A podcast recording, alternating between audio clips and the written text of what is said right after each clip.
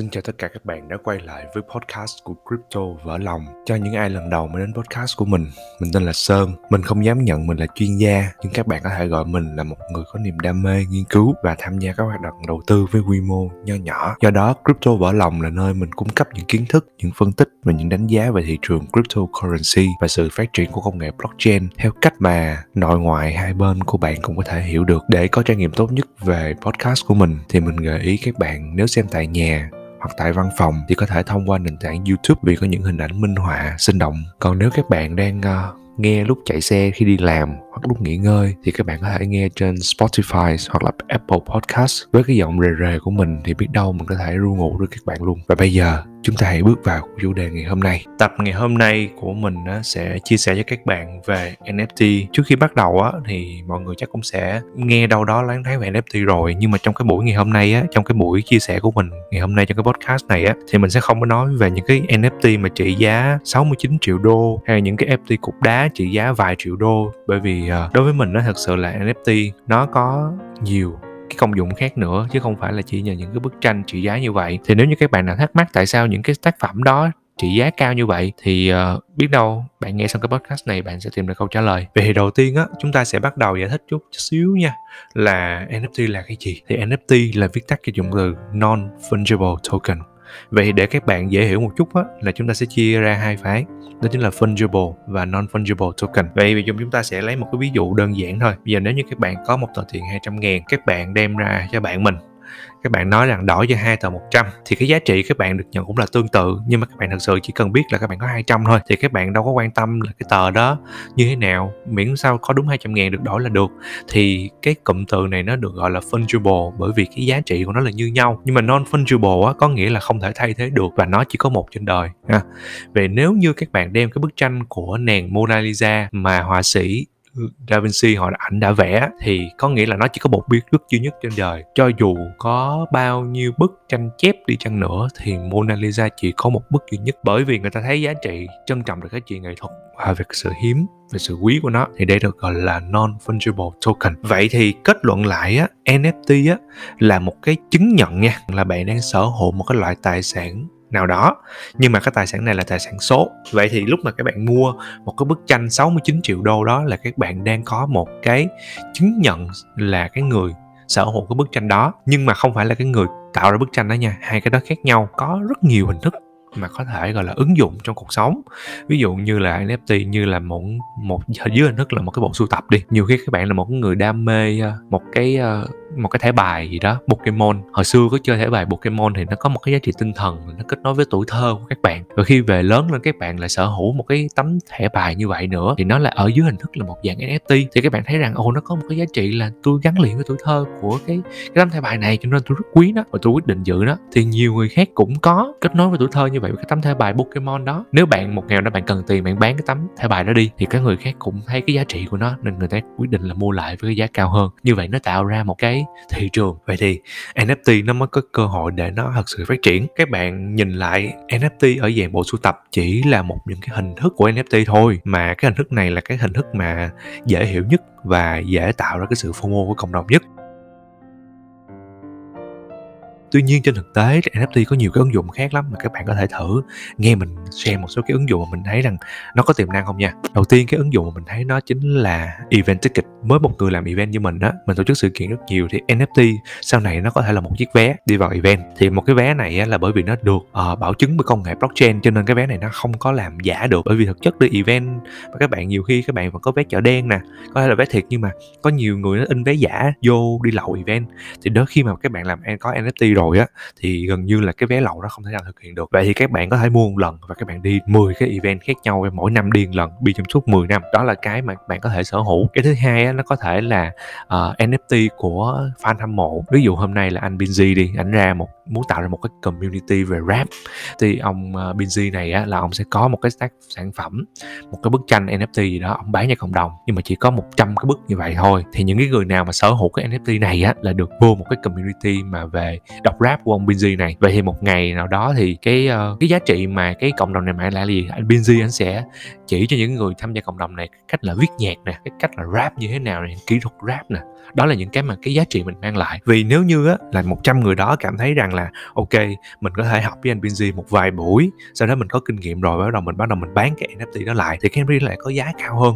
Thì lúc đó là cái cái cái người đó lại kiếm được cái nguồn thu nhập từ cái NFT mà nó đang sở hữu. Thì cái chuyện mà có được cái NFT as a fan token nó cũng rất là một ứng dụng hết sức là đặc biệt của NFT nữa. Và các bạn đừng quên ha. Cái thứ ba là những cái brand brand nó ứng dụng NFT như thế nào ở đây các bạn phải nhắc đến là Adidas. Thì Adidas á, nó đã xa mắt một cái sản phẩm NFT và cái sản phẩm NFT này nó có giá trị giống như là giá trị thật ở ngoài đời luôn mang cả hai cả hai giá trị luôn.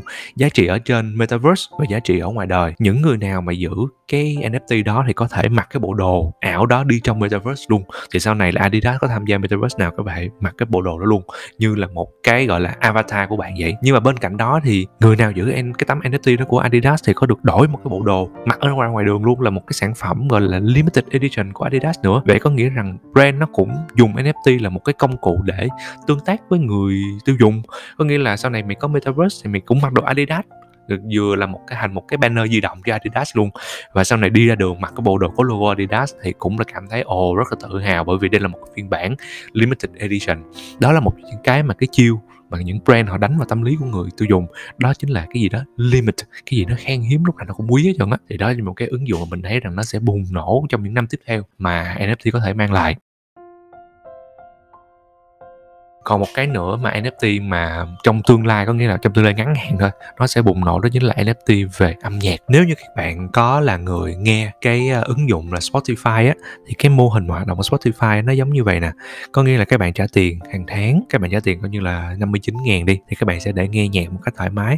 Thì cái quyền của các bạn á là cái quyền được nghe chứ các bạn không có quyền sở hữu cái bản nhạc đó. Thì uh, và những cái và những cái người nghệ sĩ á, họ gọi là họ list cái bản nhạc của họ lên cái uh, cái trang mà của Spotify á thì họ phải cạnh tranh với rất nhiều nghệ sĩ lớn khác. Ví dụ như có một anh uh, rapper nào đó không nổi tiếng lắm.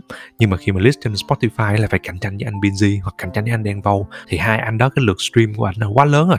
Thì tiền của anh được hưởng nhiều hơn. Còn mấy cái bạn mà nhiều khi là uh, gọi là underdog hơn các bạn lại bị thu thiệt. Thì như vậy á, là những cái công cụ streaming platform như vậy á, nó sẽ không có thật sự là mang lại cái lợi ích lâu dài cho cái người nghệ sĩ. Thì NFT trong âm nhạc á, nó là một trong những cái ứng dụng mà giúp cho những người nghệ sĩ mà có tài năng nhưng mà nhiều khi lại không có gọi là tài chính nè có những cái đơn vị giống như là những cái công ty lớn đứng đằng sau để hậu thuẫn về mặt tiền bạc thì họ dùng NFT ví dụ như là bạn muốn sở hữu cái tác phẩm âm nhạc của người này thì các bạn mua hẳn cái đó luôn, thì người ta sẽ được, gọi là, trọn vẹn sở hữu cái tác phẩm âm nhạc đó. Hoặc là cái người mua cảm thấy cái bài nhạc này hay, tôi mua thì coi như là tôi trọn quyền sở hữu luôn. Nhưng mà về phía cái người mà tạo ra cái bản nhạc đó thì người ta sẽ có thêm một cái tiền, gọi là, loyalty fee, phí bản quyền á. Thì cái phí bản quyền này nó mang lại cái gì? Nó mang lại là mỗi lần là cái bản nhạc này được sang tay từ người E sang người B, người B sang người C thì cái phí bản quyền này mỗi lần người ta chạc được 5% hay 10% gì đó là người ta túc cục lại có cái nguồn thu nhập thụ động từ cái tác phẩm người ta đã cho ra đời như vậy. Bây giờ NFT Music ra đời là một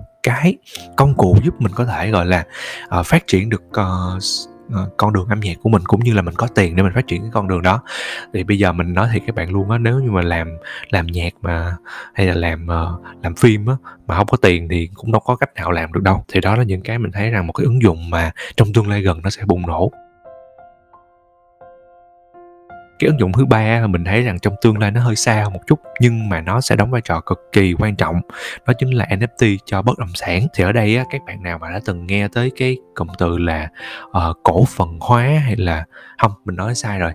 Các bạn nào mà có nghe tới cái cụm từ mà chứng khoán hóa bất động sản á thì cái này nó rất phù hợp với cái việc sử dụng là NFT ở Việt Nam có một số công ty giống như là Infina đi họ cho người uh, người tiêu dùng cho phép là mua bất động sản thuộc dạng là chia nhỏ cái tài sản đó ra. Ví dụ như là chia nhỏ ra thành à, 100 lần một cái tài sản nó trị giá khoảng 3 tỷ chia ra 100 miếng khác nhau cho 100 người sở hữu khác nhau mỗi người sở hữu khoảng chút gì đó. Thì dành cho những người nào mà không có nhiều tiền nhưng mà vẫn muốn đầu tư bất động sản và muốn tiếp cận cái việc đầu tư thì đây là cơ hội những người đó. Tuy nhiên á, về phương diện á, thì à, như công ty Infina mình có ví dụ á, thì họ vẫn là một cái công ty về gọi là Centralized Corporation họ không phải là một cái công ty được hỗ trợ bởi công nghệ blockchain. Thì không biết tương lai là họ có dùng blockchain hay không nhưng mà khi mà NFT thật sự là được uh, gọi là đại số đông họ chấp nhận á và được cái uh, hành lang pháp lý chấp nhận á thì NFT là một trong những ứng dụng rất là phù hợp cho bất động sản. Những cái người, nhiều người chúng ta có cơ hội sở hữu một phần của bất động sản đó. Và nếu chúng ta tin rằng cái bất động sản đó là tăng giá trong tương lai, hoặc là chúng ta tin rằng là cái bất động sản đó sẽ mang lại nguồn thu nhập thụ động cho chúng ta, thì đó chính là một cái cơ hội để đầu tư. Và chỉ cần là sau này là chính phủ của mình là công nhận NFT là một cái tài sản số, thì chẳng có gì phải sợ nữa hết. Lúc đó là mình đã cảm thấy quá tự tin khi đầu tư về NFT rồi.